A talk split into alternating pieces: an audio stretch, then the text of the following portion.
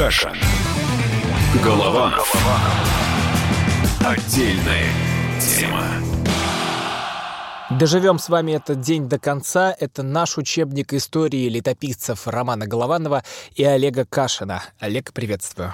Роман, да, привет. И получается, вот да, мы говорим, мы говорим летописцы, и как бы шутки-шутки, но на самом деле с 15 января, с тех пор, как Путин запустил эту свою реформу конституционную, мы, в общем, непрерывно находимся, не знаю, в силовом поле путинских мыслей, которые настолько, что называется, увлекают нас, что занесли уже, я не представляю куда, потому что уже космос космос, в котором летает Валентина Терешкова, и мы где-то рядом, как космический микроорганизм. Да мы как космический мусор здесь парим, мы собираем э, все слухи, сплетни, а потом их перерабатываем и выдаем в нечто полезное.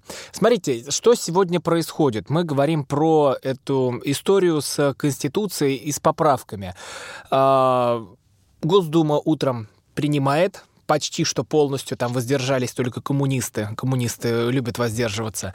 Так а... и Валу, Валуев не голосовал, представляете? Валуев не пришел. Видимо, ревность к Карелину такая спортивная, да, он остался у себя там в Ленобласти. Это Но тоже... это нокаут, что тут поделаешь? Да, это да, нокаут. Да, понимаете, да. А, дальше у нас Совет Федерации, где тоже по щелчку пальца моментально э, в, в таком ускоренном режиме все это принимается. А, та, а там уже тоже, Роман, я опять же, я как голос как бы против, условно говоря, буду вам вас перебивать и говорить, а в Совете Федерации Нарусова проголосовала против, потому что она говорит, что нехорошо пакетом проводить эти поправки. То есть вот эта тема борща, котлет и винегрета, памфиловская, да, она, ну, не разбилась, а Нарусова, конечно, но, по крайней мере, вдова Собчака, который принимал участие в создании вот прежней версии Конституции, она продолжает быть в этом смысле последовательной. Хотя, ха-ха, вспомните 93-й год, когда на всенародном голосовании тоже ведь всю Конституцию принимали пакетом. Не было так, что отдельно голосуем за право на жизнь и отдельно голосуем за безграничные полномочия президента. В общем, Владимир Путин сегодня находится в традиции Бориса Ельцина, который также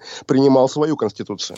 Но вот это выступление Нарусовой, вот этот, э, не знаю, даже вскрик в Совете Федерации, и, и вообще это не, один из немногих таких выступлений, одно из немногих выступлений людей из власти против э, этих поправок. Что мы можем про него сказать? Это такая попытка демократии или вот как такая есть должность Баба Яга всегда против? ну, не называйте Нарусова Баба Яга все-таки. Нет, она... а это кто угодно. Это и Чубайс может быть, это может быть и Олег Кашин.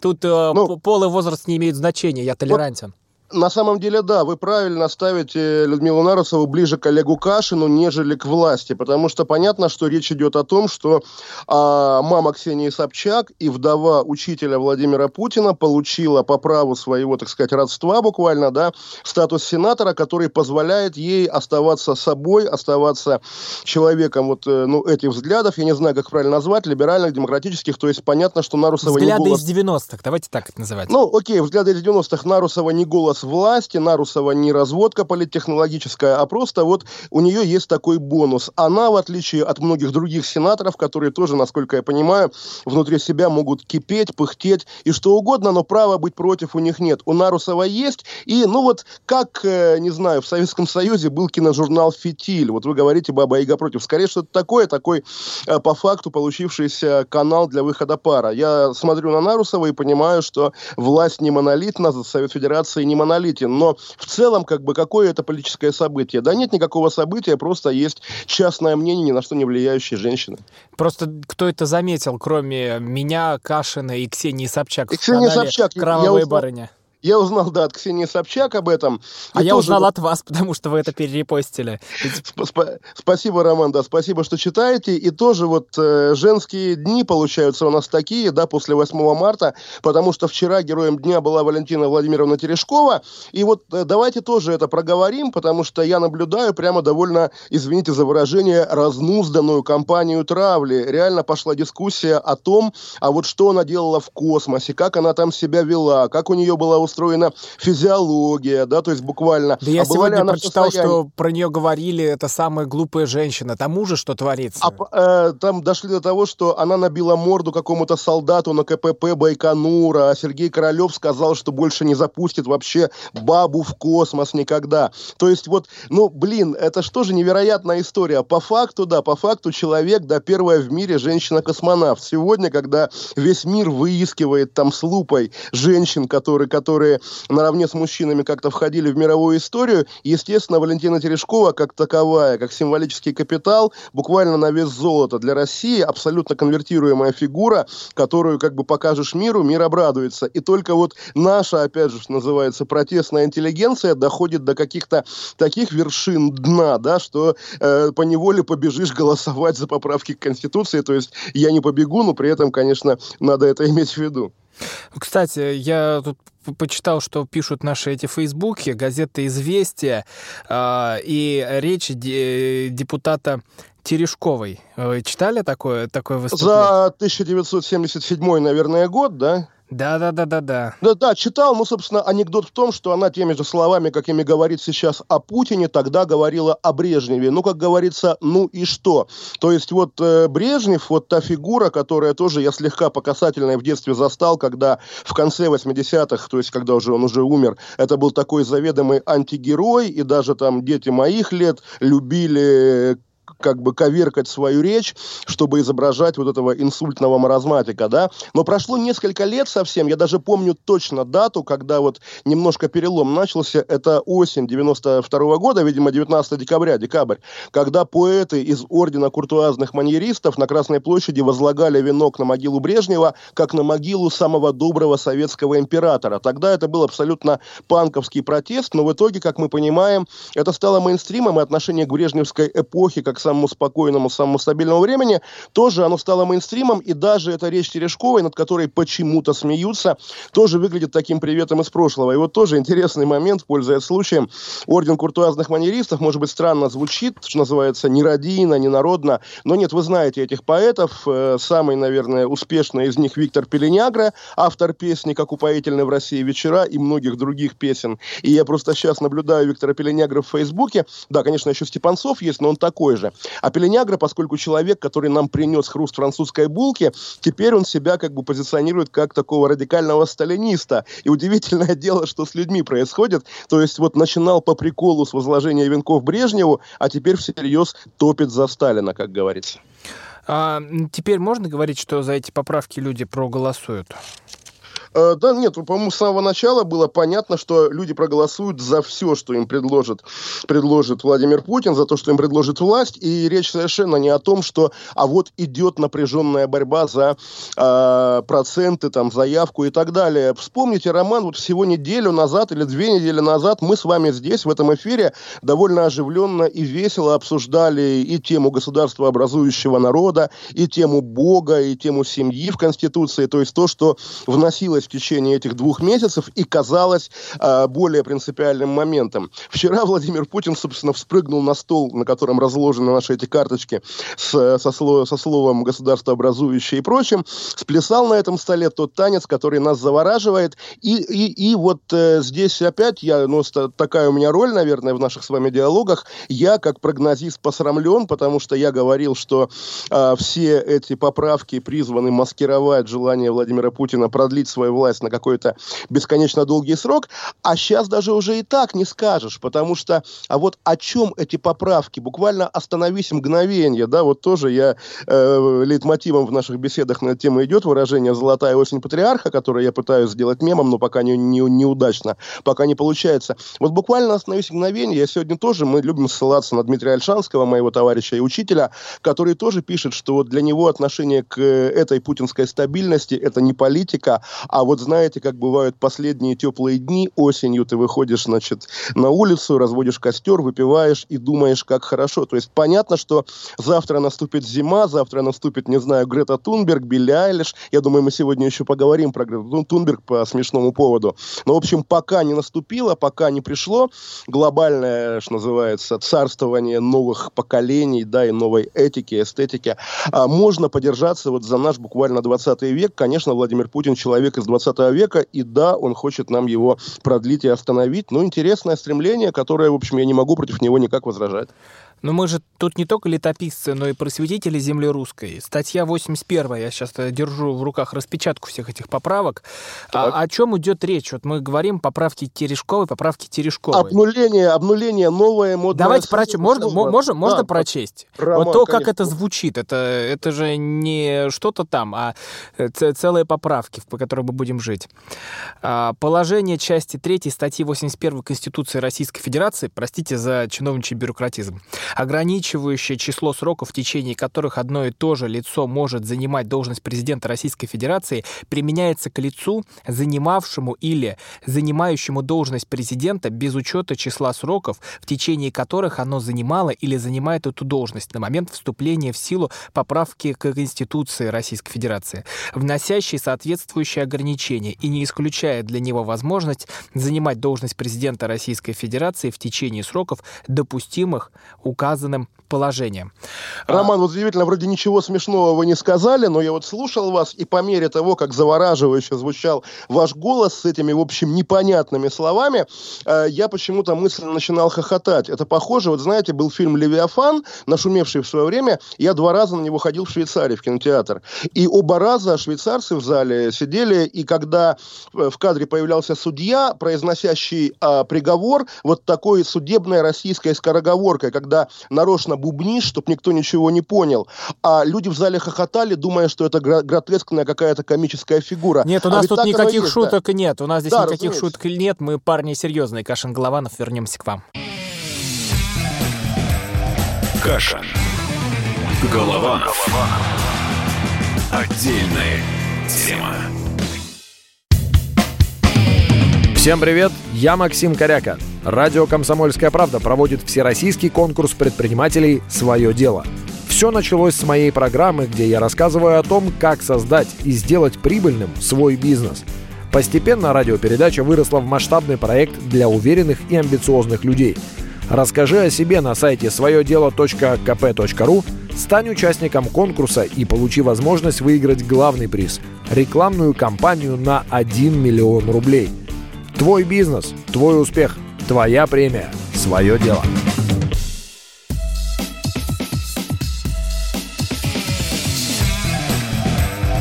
Каша.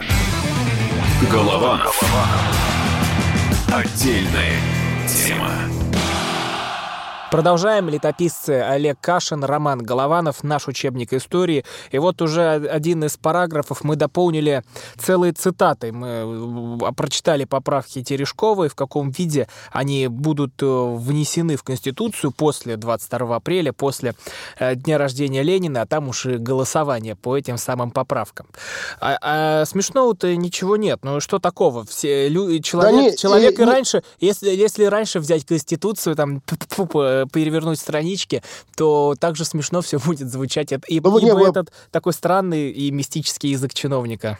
Да, речекряк, идея на крепкий речекряк. Просто роман, вот я не помню, э, вы, то есть я тогда жил в Москве, не знаю, жили ли вы, конец нулевых, когда была реклама социальная, билборды висели, а в поддержку финансовой грамотности народа, и там был, вот из того, что я запомнил, слоган «мельчит, значит ловчит», призывающий внимательно читать то, что написано в договорах кредита мелкими буквами. Ну, я здесь, тогда конечно... изучал финансовую грамотность вот. в школьных буфетах, так что, а, ну, так что я, только я, так. Я думаю, вы изучили, и вас никто, никто, никто больше не обманет. Нет, на самом деле, ну, странно было бы притворяться, что мы с вами, там, не знаю, юристы, правоведы или кто угодно, которые с лупой изучают вот этот текст, да, и ищут в нем подвох. Напомню, что проблема со словом «подряд», э, которая, собственно, тоже, насколько я понимаю, все-таки исключают из Конституции два срока подряд для Нет, президента. подождите, вот это прям третий, третий пункт. Одно и то же лицо не может занимать должность президента Российской Федерации более двух сроков. Мы все должны вот, документировать. Вот. Слово подряд исчезло. Так вот, оно же было, было 20 лет, и, в общем, в 93-м году, поднимите архивы даже «Комсомольской правды», я не помню, чтобы были какие-то протесты. А, там есть слово «подряд», которое оставляет лазейку. Нет, абсолютно, всем было пофигу. И как раз вот тоже э, главное отношение россиян к Конституции так сложилось, причем как раз с той Конституцией, которую нам Валентина Терешкова принимала в прошлый раз, когда, да, понятно, есть такой основной закон еще в советские годы э, монетка упала, если вы слышите. Да-да-да-да-да. В советские годы в скобочках писали по словам Конституция, на обложках основной закон. Сейчас не пишут, но ее все равно называют основным законом. Тоже набор каких-то там благо, благо, ну не глупостей даже, а каких-то добрых фраз за все хорошее против всего плохого. Понятно, что слабо имеющие отношение к жизни. Так же было и с этой Конституцией 26 лет назад. И когда, да, годы спустя всплывает выражение подряд, которое оказывается мистически важным, думаешь, ну, такая вот ирония истории. Более того, это же не только Конституции касается. Вот когда во времена Крымской русской весны мы спорили с украинцами на тему Будапештского договора, когда якобы Россия гарантировала территориальную целостность Украины в обмен на ее отказ от ядерного оружия, наверное, гарантировала, но при этом тоже вспомните, поднимите архивы, еще раз скажу, комсомолки за 94 год, найдите дискуссии об этом договоре. Он был, он упоминается, я специально в архивах, правда, коммерсанта читал, то есть, да, поездка Ельцина в Будапешт, там много всего интересного, и последняя строчка, и вот еще какой-то с украинцами странный договор, да бог бы с ним. Это именно так работает. Вот все мы, на самом деле, и всегда все мы, тот самый дядя-алкоголик, который с очередными собутыльниками подписывает бумагу, а потом обнаруживает, что он переписал квартиру на своих новых друзей. Ну, наверное, такая жизнь лотерея, и как можно обсуждать вероятность выигрыша в лотерею, спорить о нем всерьез, там какие-то формулы рисовать, все равно лотерейщик окажется победителем, да, буквально, как всегда. Кстати, а раньше в Конституции не было даже упоминания, как я помню, ад- администрации президента, верно? А, Нет, оно было один раз, оно было один раз, что президент в его полномочия входит в формирование его администрации. Причем тоже мы смеялись, мы либералы нулевых, конца нулевых смеялись, когда обнаружили, что слово администрация президента вот в этом контексте, в единственном, написано с большой буквы администрация, а слово конституция, собственно, с маленькой. Поэтому тоже такая система приоритетов. Ну да, тоже вот на самом деле, а, как говорили еще в советские годы, тоже включу как бы деда, включу летописца, неважно, что прописано в документах, власть у тех, кто в Кремле и на Старой площади. И вот Старая площадь, которая, в общем, и в советские годы, чем она была? Центральный комитет КПСС, в общем, по сути, общественная организация. Теперь администрация президента последние 30 лет, которая тоже не есть никакая ветвь власти, да, нет ничего. Но при этом по факту она, конечно, верховная ветвь власти. Более того, я размышлял об этом, вот корректно ли, что про нее нет закона, про нее нету статьи в Конституции. Да, наверное, нормально, это же, по сути, аватар президента, то есть каждый чиновник этой администрации, даже мелкий клерк, по сути, делает ту работу, которую не будет делать президент, но которая входит в его полномочия. Нет такого, что там младший референт администрации подписал какую-то бумагу, которая обязательно к исполнению. Нет, он ее составит, а подпишет ее президент. Поэтому здесь как раз, да, это такой коллективный псевдоним Владимира Путина. Кстати, но говоря про все остальные поправки, вот э, сейчас у нас как люди это все оценивают? Если э, приняли самое главное по поводу такого новомодного словечка транзит власти, то дальше все остальное можно не читать. Вот то, что написано мелким шрифтом и так далее, потому что крупным-то написали бо- бо- бог русский и э, поправки Терешковой. А вот про Олег. транзит, Роман, про транзит, интересно, вот вы сказали слово транзит, а ведь вчера как бы нам его отменили, по сути, да? То есть какой Почему? транзит? Нет, Какой, какой транзит, если Путин будет еще 12 лет? ну, преемник здесь- Путина сам Путин.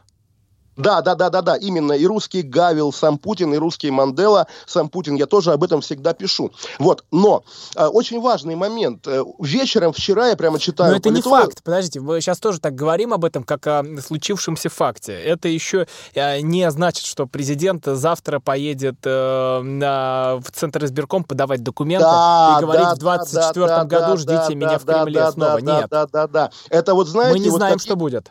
Как есть на бирже отскок, да, так и здесь такой медийный отскок, когда слишком шокирующая новость, ее нужно смягчить. И вот запускают эту точку зрения, причем явно там ее как-то вдалбливают уже нам, что э, наличие возможности для Путина выдвигаться в очередной раз еще не значит, что он будет выдвигаться. Потому что, ну как, да, как бы он имеет право, хорошо, это ему как бы какая-то важная польза политическая, но нет, не, совершенно не значит, не ждите, что он будет выдвигаться, нет-нет, по-прежнему надо, надо, надо ждать преемника или чего-то А еще. так оно и есть, потому что дальше будет много чего интересного. А, Мы тут сейчас успокаиваемся, видим один путь э, решения событий, а он будет размножаться, размножаться, размножаться вот такими разными ручейками и дорожками и всей этой истории. Так что зря-зря-зря. Может быть, и госсовет, и все что угодно дальше Так нет, тоже Роман, прозвучит. Он будет размножаться. Вопрос, какое это имеет отношение к нашей реальности, потому что тоже вот э, я, я, да, давний читатель политологии российской, да, такой вот, э, ну, может быть, попсовой, там, со времен ранних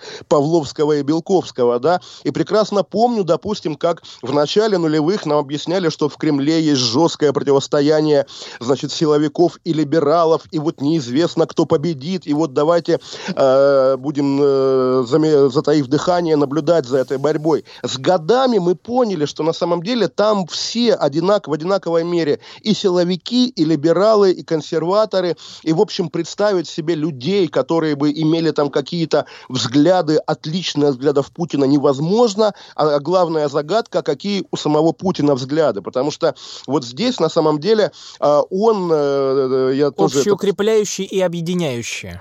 Да, да, да, да, да. То есть, на самом деле, Путин такое зеркало, в которое ты смотришься и видишь себя, да. То есть, вот там я консерватор, да, я смотрю, я смотрю на Путина и вижу в нем консерватора. Я, например, либерал, и я смотрю на него и вижу, да, что он сдерживает там, как одно время тоже модно было говорить, вот если, да, в России будут свободные выборы, придут фашисты, нас перевешают, да. Вот в этом, конечно, секрет Путина. Ну, кстати, да, получается, что э, Олег Кашин смотрит э, в зеркало и видит там администрацию президента. Но это и, и должен быть э, такой э, у нас лидер, который всех ты объединяет в нашей, нашей разношерстной стране. И Кадырова, и Голованова, и Кашина.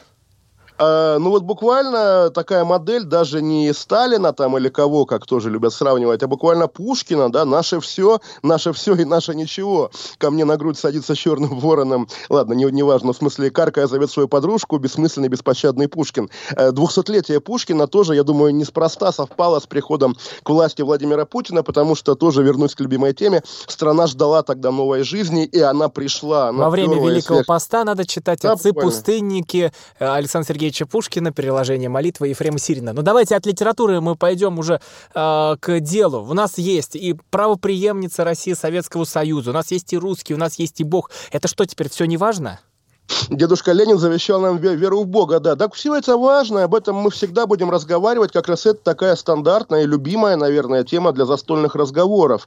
То есть, а кто мы, а какое право э, русские имеют на Россию, а как существовать, там, не знаю, с татарами, башкирами. Это волна открытых писем каких-то башкирских конгрессов, языковедов, там, якутов и так далее, и так далее. Ну да, наверное, это интересно. Более того, вот мы с вами, у нас с вами недавно был в эфире Сергей Сильянов, продюсер фильма фильмов Балабанова. И Балабанов, конечно, был гений в плане предсказания э, настроения будущего. Прежде всего приходит в голову «Брат 2», конечно, да, но вот наши с вами разговоры постоянные про полицейщину, про ОМОН и так далее, про полицейскую жестокость или там, не знаю, про убитых в отделениях, естественно, я сам понимаю, что на меня повлиял в молодости фильм «Груз-200», да, где полицейский, там, некрофил, а, убийца и так далее. Вот, и, по, и не последний, предпоследний фильм или предпредпоследний фильм Балабанова очень очень тоже интересный, а, называется «Кочегар», а, на тему того, что якуты нам когда-нибудь отомстят империалистам. И на самом деле я в глубине души, веря в магию Балабанова, конечно, жду, когда якуты нам будут мстить. Не дай бог, конечно же.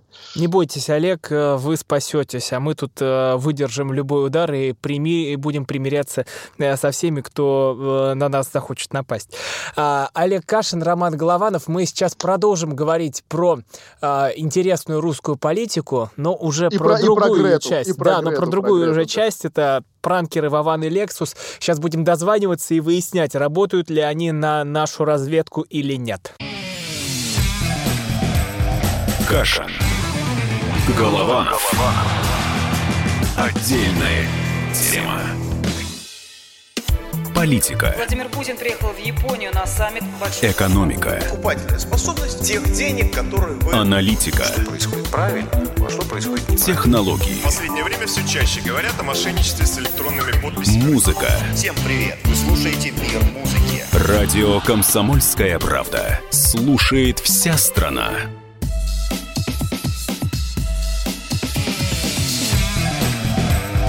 Каша. Голованов. Отдельная тема.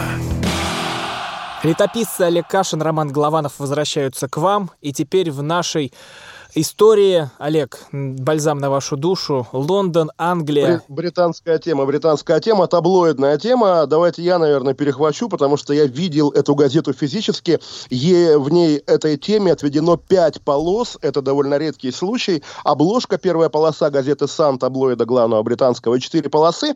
Э, российские пранкеры Вован и Лексус позвонили принцу Гарри, боюсь соврать, Гарри, да, и э, от имени Греты Тунберг э, сказали, что она хочет совершить династический брак и интересуется какими-то связями в королевских домах Европы, прежде всего британских. Потом э, предложили спасти белорусских пингвинов, которых нужно отвезти в Антарктиду, но белорусская таможня их удерживает. В общем, какой-то такой набор тем. Э, понятно, что для Британии это в новинку, а российские пранкеры вторглись. Но для нас, поскольку мы наблюдаем э, Вована и Лексуса довольно давно, и, ну, не знаю, я там, да, общаюсь с Лексусом в Фейсбуке, поэтому, наверное, не, не, не буду его там обличать, а вы палач, сатрап и так далее, но, естественно, воспринимаю эту парочку как таких почти публичных агентов российской власти, которые, которые отрабатывают ее повесточку, да, участвуют в гноблении ее оппонентов, и в итоге получается, что вот мелкое хулиганство, телефонное, это есть мелкое хулиганство, делается частью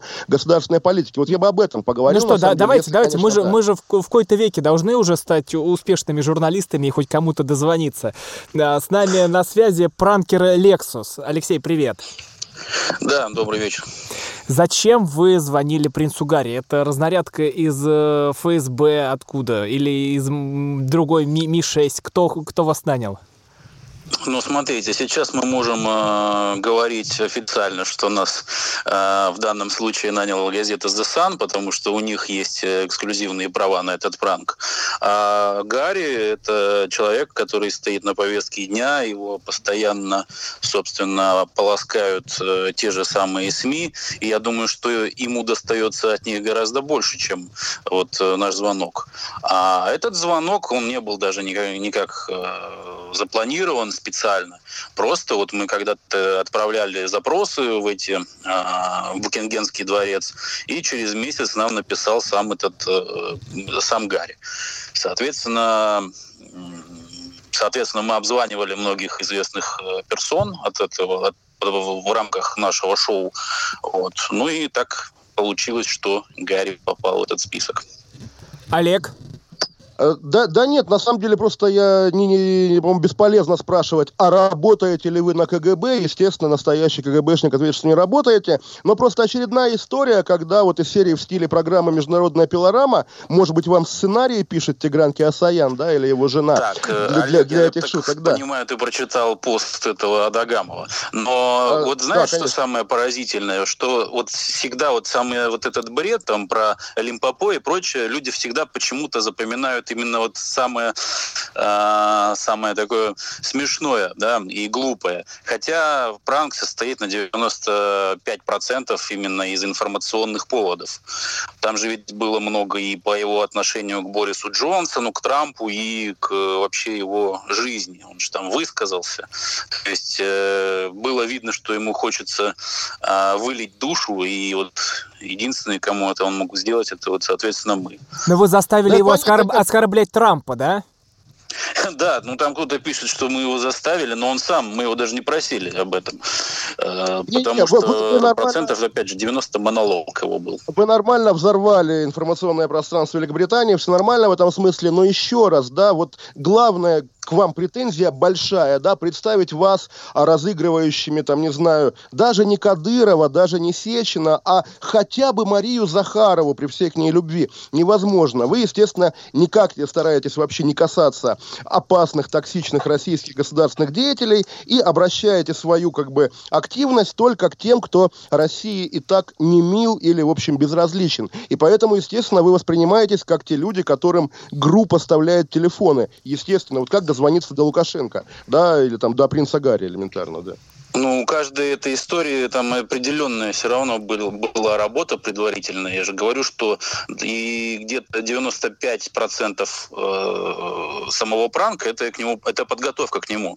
Это согласование, это э, тоже чем занимаются все журналисты. Согласование, согласование с российским куратором. Ну, правда, это такой разговор, который, в общем... Ну, который... Олег, на самом деле тебя можно обвинить э, все-таки в большей причастности к Кремлю, там, и учитывая там, твой опыт работы, ты все-таки больше с этими представителями власти общался. Да нет, я, лучше, я тебя... лучший, лучший друг Кремля, это понятно. Есть власть, есть спецслужбы, есть все на свете. И тоже я просто прекрасно понимаю, как устроено российское медиаполе, также прекрасно понимаю, что столько лет заниматься вот этой деятельностью, не привлекая к себе внимания даже не кураторов кремлевских, а буквально спецслужб российских, невозможно, конечно же. И, естественно, ну, вы в этом никогда не сознаете нами да? следят.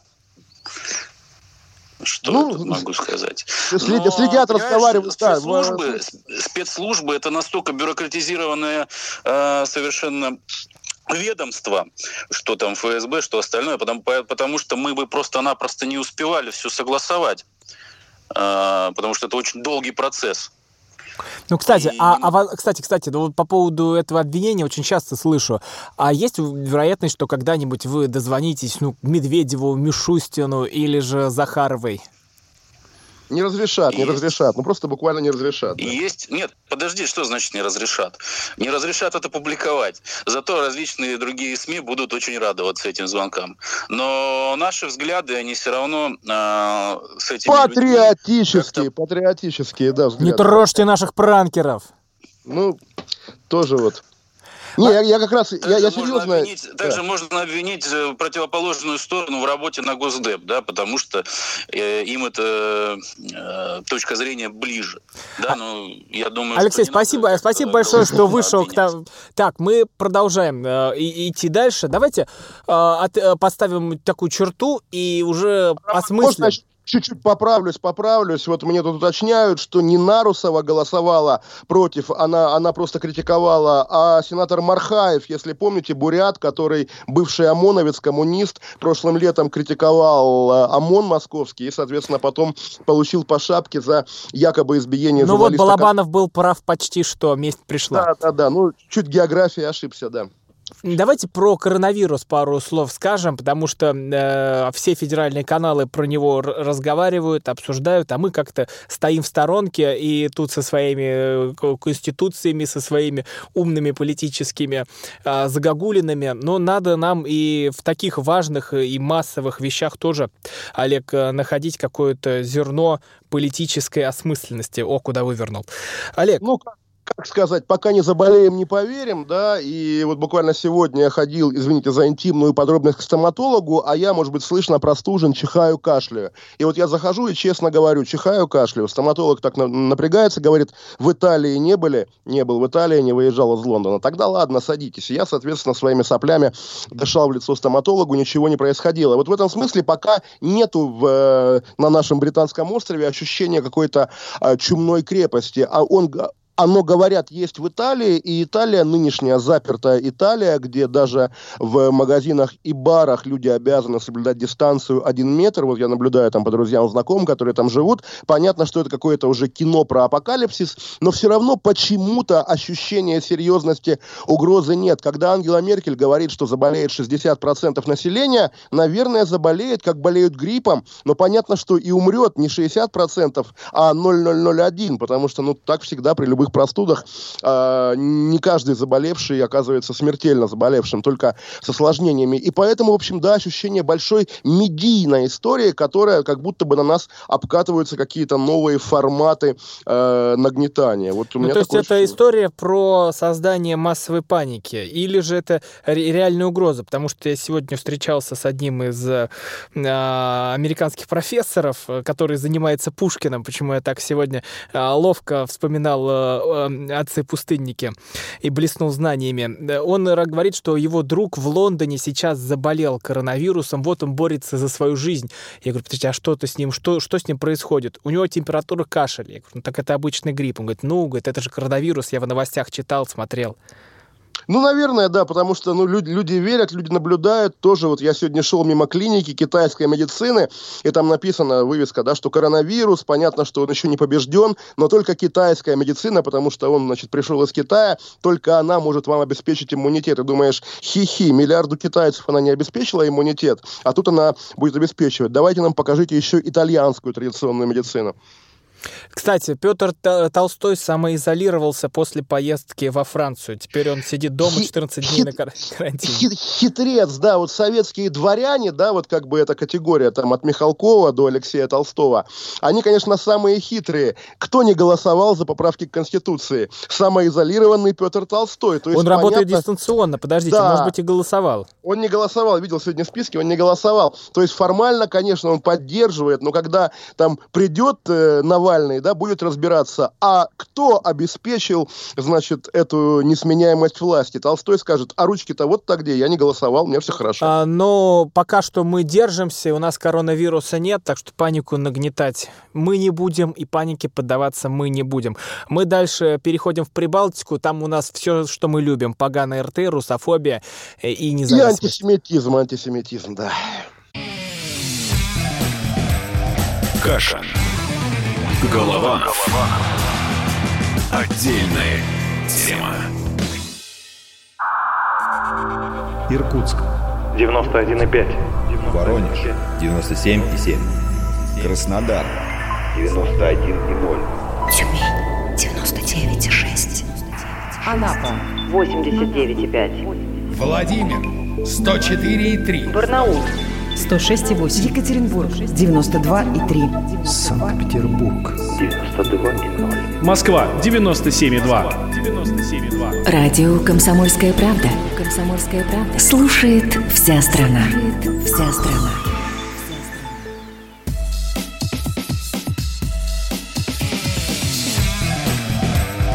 Каша. Голованов. Отдельная тема. Летописцы Кашин Голованов, наш учебник по истории. Снова достаем архивные документы, снова стряхиваем с них подвальную пыль и начинаем разбираться в независимости Литвы. 30 лет назад Литва вышла из состава Советского Союза и запустила распад СССР. Ну вот мы читали сегодня поправки к Конституции, статья 67 Пункт 1. Российская Федерация является правоприемником Союза СССР на своей территории.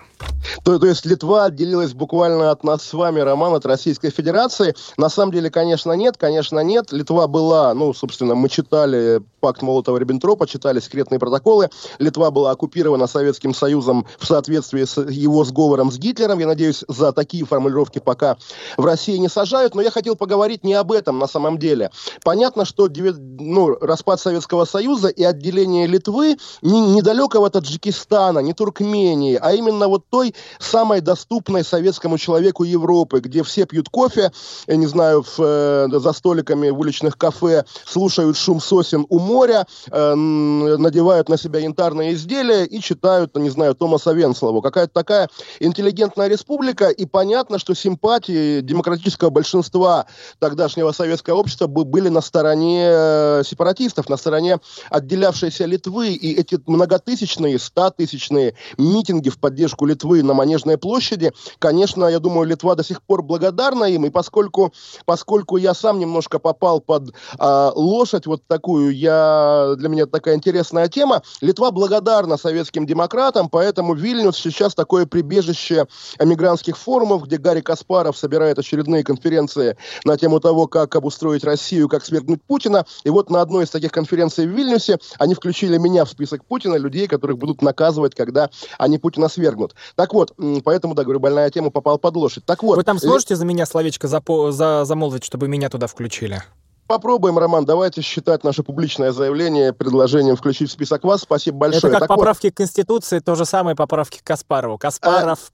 Да, да, да, Гарри Кимович. Ну, в общем, такая диалектика. На самом деле, это ошибка литовцев, потому что реально те люди, которые были тогда за их независимость, символы этих людей, кто? Кто получал литовские ордена в 91 году за то, что не побоялся говорить правду о Литве на телевидении и был за это уволен? Дмитрий Киселев и Татьяна Миткова. И когда литовцы годы спустя отобрали этот орден у Дмитрия Киселева, а Миткова из солидарности сама от него отказалась, думаешь, как все перевернулось? Ведь да, именно та демократическая Россия, которая была за Литву, теперь наследница путинской России. Сейчас, 30 лет спустя, после отделения Литвы от, от Советского Союза, Литва, э, самое интересное, наверное, что есть про Литву, ее запоздалое постижение и пока не покаяние, насколько я понимаю, в Холокосте, потому что так получилось, что именно в Литве Холокост был особенный, а если, по крайней мере, верить историком, я очень хочу осторожно об этом говорить. Главный как бы автор, пишущий на эту тему, литовская писательница Рута Ванагайта, которая, в общем,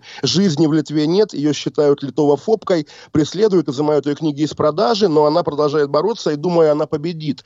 А она доказывает, что до прихода немцев э, местных евреев, которых там было безумно много, вырезали сами литовцы, и вот каждая, там, не знаю, вещь в антикварной лавке Вильнюса или Каунаса, это вещь, украденная литовцами убитых евреев. И, подождите, общем, подождите, это не какой-нибудь очередной исторический фейк? Не, не, не, нет, нет, нет, это как раз вот буквально хоть, хоть сейчас, что называется, давая эту справочку Путину, пускай он об этом рассказывает. Литва особенная, есть слово «молетай», местечко, где была массовая казнь, и где последние лет, наверное, пять, наконец-то происходят массовые мероприятия памяти Холокоста, а до этого как-то все замалчивалось. И для меня загадка, на самом деле, как так вышло, что, ну, память родства, память, э, там, какая-то коллективная память еврейского народа жива, и почему в начале 90-х, и всегда была жива, и почему в начале 90-х не было этих разговоров о том, что в, Литве же был вот такой особенный Холокост? Почему как бы э, даже просоветские, просоветские авторы об этом не говорили? Слушайте, Роман, можно я вас удивлю и стихи прочитаю? Довольно длинные, но их никто не слышал, они хорошие. Вот можно? Если нельзя, то нельзя. Да давайте, давайте, что вам можно все. Э, Потому, Куратор запретил вам перечить. Потому что буквально на днях я у известного, может быть, вам Константина Крылова, философа, националиста и так далее, прочитал, по-моему, исчерпывающее высказывание о, об отношении как бы вот нашей российской либеральной интеллигенции к тем народам, которые отделялись от нашей империи. И вот позволю себе прямо прочитать эти стихи в эфире. Ты помнишь, Алеша, как любил ты эстонский народ? Эстонский народ и латышский, и даже немножко литовский, но особенно эстонский. Народ режиссеров, актеров, музыкантов, этих настоящих европейцев с их изумительным акцентом, от которого у тебя в забу спирало дыхание, их чудесные чистые города, улочки, мощенные немецким камнем, их холодные взгляды, презрительные улыбки и плевок в твоем кофе. Ты принимал его как причастие, как лекарство. Ты понимал всю его заслуженность, ведь плюнули не тебе лично, плюнули презренной русской скотине. Как ты переживал за их независимость, Алеша? За нашу и вашу свободу кричал ты, Алеша. Ты писал на заборе «Свободу» при Балтике и чувствовал себя почти европейцем. И другие Алеши писали это на других заборах, а потом и в газеты, в перестроечные газеты, дымящиеся от гнева. И как тебе было смешно, когда глупцы говорили, что тебя обманули, Алеша. Ты-то знал точно, на чьей стороне правда. И вот Эстония отделилась, вступила в НАТО и равнодушно открыла двери туристам из Мордора, потому что у них есть деньги, а они не пахнут. И теперь они даже не плюют в кофе. Ты по старой памяти уважаешь эстонский народ, Алеша, но сладкая боль перестала жечь твое сердце. Потом еще два, две строфы про чеченцев и про грузин, такие же, и последнюю тоже я обязан прочитать. Зато теперь ты любишь Украину, Алеша. Это, то, это совсем особая любовь. Она как океан, она поглощает тебя целиком. Это как океан по сравнению с ручьями, реками и озерами. Все, что было раньше, ничто по сравнению с этой любовью. И Украина не подведет тебя, Алеша. Она всегда будет такой, такой, какой ты ее любишь, Алеша. Наконец-то ты обрел настоящее чувство всерьез и надолго, и сладкая боль будет вечно ласкать тебе сердце. Простите, Роман, но я не мог не прочитать эти стихи, меня они безумно тронули, потому что так и есть. Наши люди, которые, да, которые добрые, честные, которые против власти, со времен еще, наверное, польских восстаний э, середины 19 века попадаются в эту ловушку за нашу и вашу свободу, а потом как бы как-то сам собой против России, против русских. Я не знаю, как с этим быть, но тоже тоже, вот я поэтому и предложил поговорить о литовской годовщине, предлагаю об этом подумать. Не знаю, как быть. Что будет дальше с Прибалтикой? Мы с ней подружимся или так и будет это прибежище шпротов и русофобов? Ну, помимо шпротов и русофобов, все-таки важный момент. Э, перед Прибалтикой у